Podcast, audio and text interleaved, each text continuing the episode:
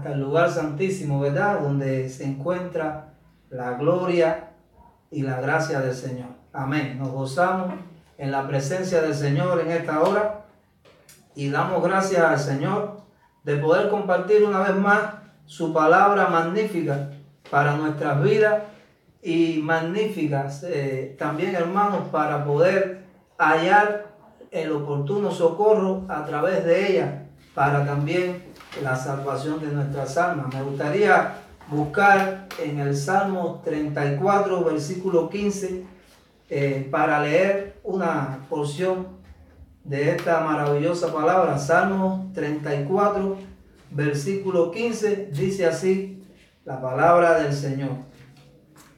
Los ojos de Jehová están sobre los justos y atento sus oídos al clamor de ellos.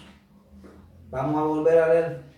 Los ojos de Jehová están sobre los justos y atentos sus oídos al clamor de ellos. Oremos. Señor, gracias Señor porque podemos estar en tu presencia. Gracias porque podemos ser instrumento en tus manos y llevar, Señor, tu palabra santa a los corazones sedientos y a las almas que están, Señor, eh, aún sin salvación. Por eso te rogamos que en esta hora nos puedas usar con gran poder y que todo lo que tú quieres hacer en nuestros corazones y en nuestras vidas sea así y amén. En el nombre de Jesús. Amén.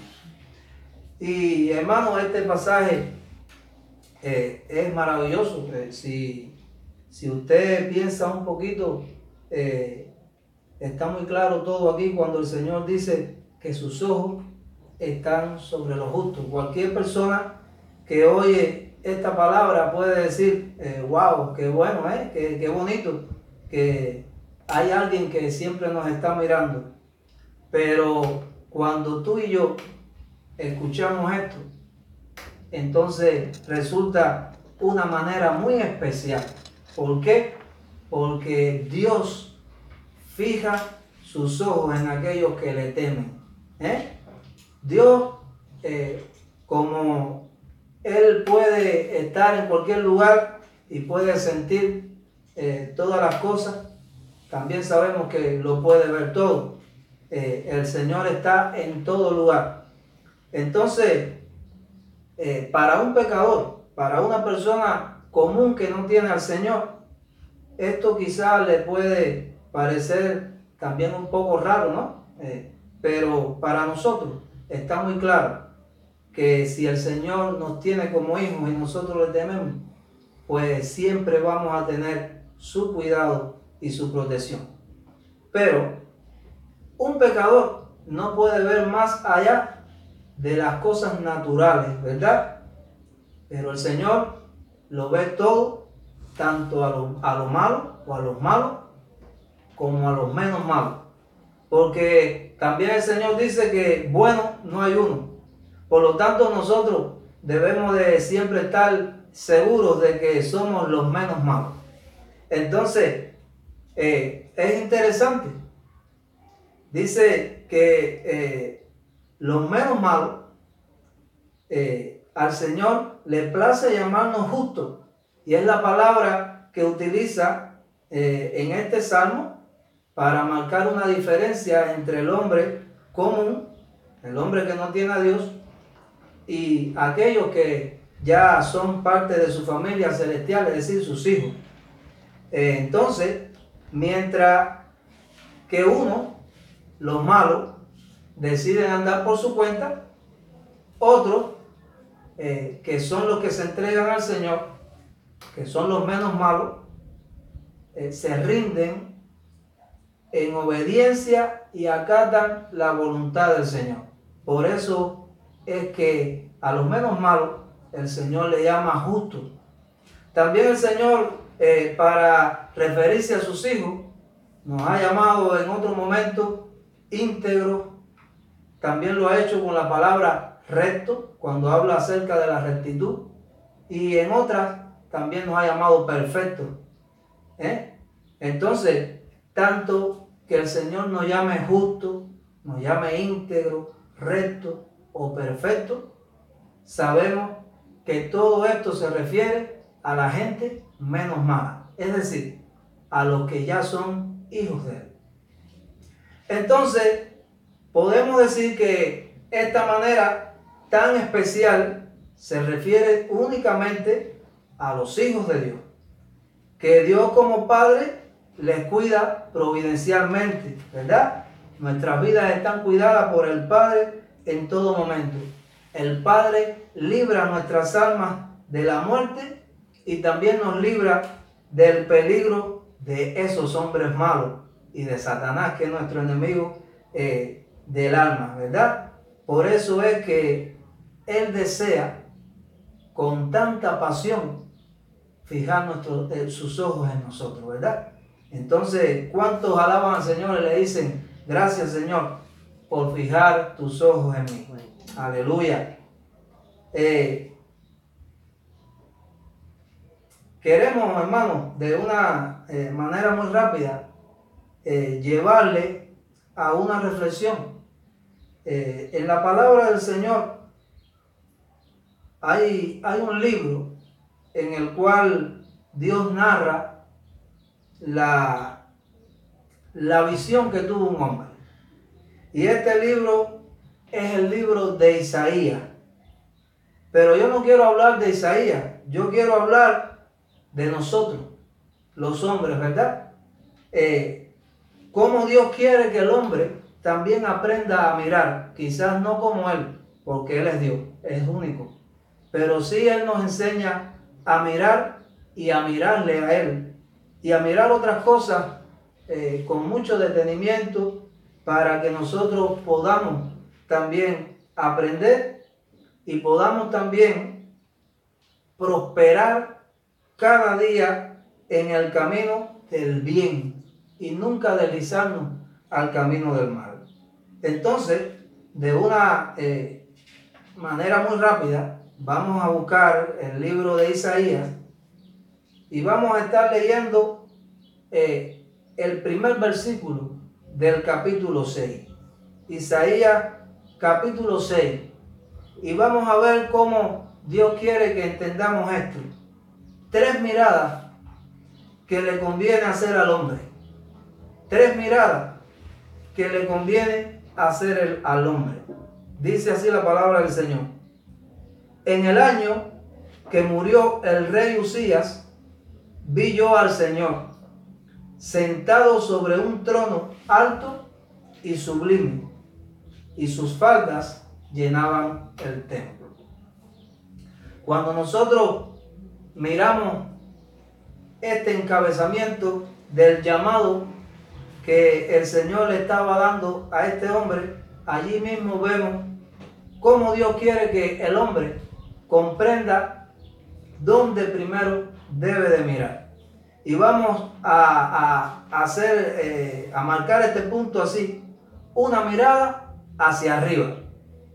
Seguro que los hombres que no conocen a Dios, pues como yo decía ahorita, no pueden mirar más que todo lo que tienen delante de sus ojos, todo lo que piensa su, mente eh, terrenalmente o carnalmente hablando, y no puede concentrarse en Dios aunque sabemos que en muchas ocasiones hemos oído cómo gente eh, dice, yo creo en Dios, eh, yo soy cristiano.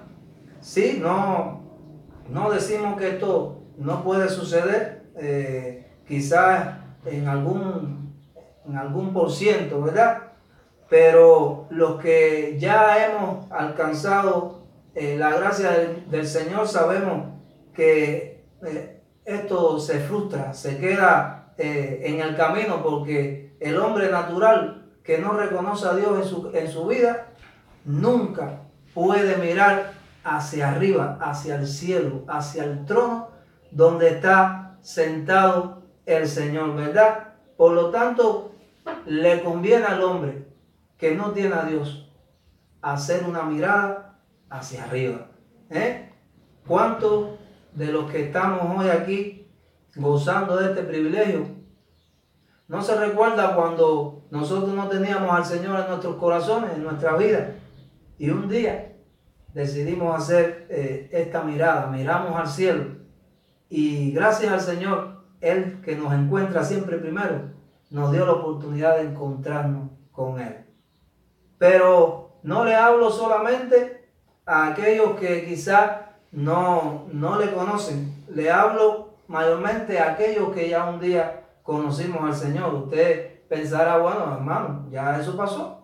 ¿Qué, ¿Por qué tenemos que mirar hacia arriba? Bueno, le conviene al hombre cristiano también seguir mirando hacia arriba. El Señor dice, poner los ojos y la mira en las cosas que están arriba, ¿verdad? Y puesto los ojos en, en Jesús, el autor y consumador de la fe. Así que a nosotros también nos conviene hacer una mirada hacia arriba, porque constantemente tenemos que estar velando de cómo va nuestro andar, ¿verdad? De cómo, de cómo va nuestra relación con el Señor. ¿Qué es lo que Dios quiere mostrarnos? Y cuando nosotros miramos este pasaje, encontramos que este hombre ya, eh, eh, de hecho, conocía al Señor, pero le fue necesario hacer una mirada hacia arriba, profunda, concentrada en el Señor. ¿eh? En el año en que murió el rey Usías, vi yo al Señor, pero no lo vio de una manera muy, muy banal. Dice la palabra que lo vio sentado sobre un trono. Y esta palabra sentado sobre un trono te tiene que hacer eh, reflexionar, hermano, que el Señor es un rey. El Señor quiere ser el Señor y el centro de tu vida. Por eso a ti y a mí nos conviene hacer una mirada hacia arriba constantemente. Pero, eh, ¿por qué? ¿Por qué es necesario también? Bueno, Dios tiene muchas cosas que compartir con nosotros. Dios eh, no quiere que simplemente seamos personas que, como aquellos que dicen, yo creo, yo creo en el Señor, yo soy cristiano y no pasa nada. Con nosotros no pasa lo mismo. Así que también el hombre necesita hacer una mirada ahora hacia adentro. ¿eh? Una mirada hacia adentro. Si una persona, un hombre natural, usted le dice esto, bueno, hasta hay canciones que dicen, eh, eh, quiso mirarse por dentro. Hay una canción que dice así, pero al hombre le es imposible mirarse por dentro si no tiene a Dios en su vida. Por lo tanto, también esto es para ti y para mí que somos hijos de Dios. ¿Por qué es necesario hacer una mirada hacia adentro? Bueno, vamos a mirar qué dice el versículo 5 y el versículo 6 de este pasaje. Entonces dije, ay de mí, que soy muerto, porque siendo hombre inmundo de labios y habitando en medio de pueblo que tiene labios inmundos, han visto mis ojos al Rey, Jehová de los ejércitos. Así que si tú entiendes bien qué es lo que dice y lo que quiere mostrarnos el Señor a través de esta experiencia de este hombre, este hombre también dijo, ay de mí. Y lo siguió con algo que nosotros sabemos que cualquier hombre sin Dios está en esa condición, que soy muerto. Bueno, ¿cómo es posible que una persona ya estando en el Señor un día pueda descubrir mirando hacia arriba y hacia adentro que está muerto. Mira, hermano, si nosotros no miramos primero hacia arriba, nunca vamos a querer mirar hacia adentro. Y es Dios el único que nos hace descubrir en qué condición nos encontramos. Ay de mí, que soy muerto, porque siendo hombre inmundo de labios y habitando en medio de pueblo que tiene labios inmundos, y ahora viene lo que yo le llamo la gracia del Señor, la oportunidad. Han visto mis ojos al Rey Jehová de los ejércitos. Necesitamos, hermano, poder hacer una mirada hacia arriba para poder hacer una hacia adentro y descubrir en la condición que nos encontramos caminando en la vida cristiana. ¿eh? Dios está interesado y por eso pone sus ojos sobre nosotros y nosotros entonces podemos también eh, ver la gloria del Señor. Y quiero mm, dejarte con esta tercera y última mirada que le conviene hacer al hombre. Y esta es una mirada ahora hacia afuera. ¿Eh? ¿Por qué? Porque el Señor también te quiere usar a ti y me quiere usar a mí con un propósito. Ahora vamos a ver el versículo 8 que dice así, después oí la voz del Señor que decía, ¿a quién enviaré y quién irá por nosotros?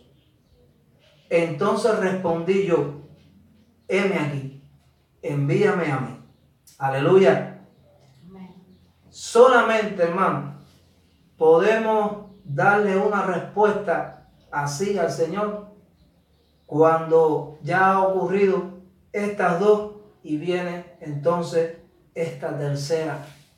Tú puedes escuchar también la voz del Señor que te dice que tiene una gran necesidad allá afuera con aquellos que aunque Él los ve, ellos no le pueden ver.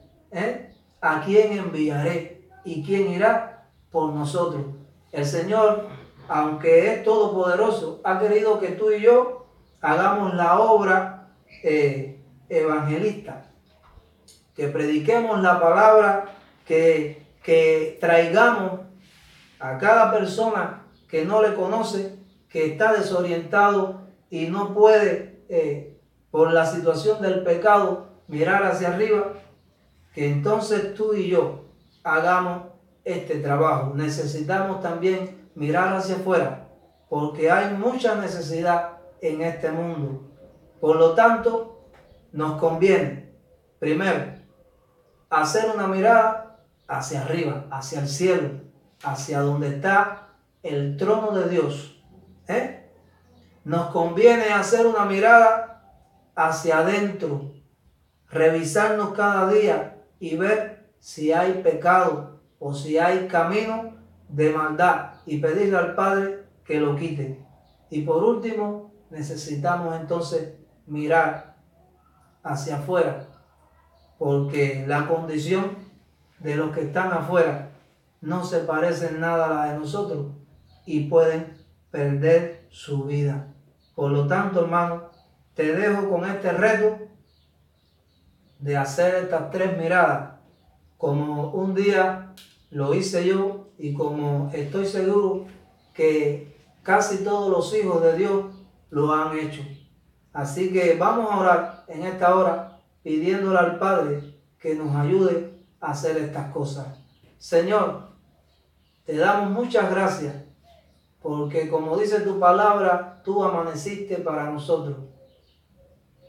Traíste, Señor, la gloria del cielo aquí en la tierra para que nosotros poniendo también los ojos en ella, pudiéramos ser salvos y apartarnos de todo camino de oscuridad y de maldad. Te rogamos en el nombre de Jesús que siempre podamos mirar al trono de tu gracia, que siempre te pongamos a ti, Señor, en primer lugar, y que tú seas nuestro Rey y nuestro Señor en nuestros corazones. Que podamos también, Señor, con tu ayuda, revisar cada día, Señor, nuestro andar y nuestros corazones. Si tú ves, Señor, camino de maldad, quítalo en el nombre de Jesús. Y permite, Señor, que tu gracia nos pueda limpiar para poder hallar el oportuno socorro. Y así entonces, Señor, poder decir, como dijo Isaías, heme aquí, envíame a mí, porque hay otros que necesitan lo que un día estábamos nosotros necesitados. Gracias te damos en el nombre de Jesucristo. Amén.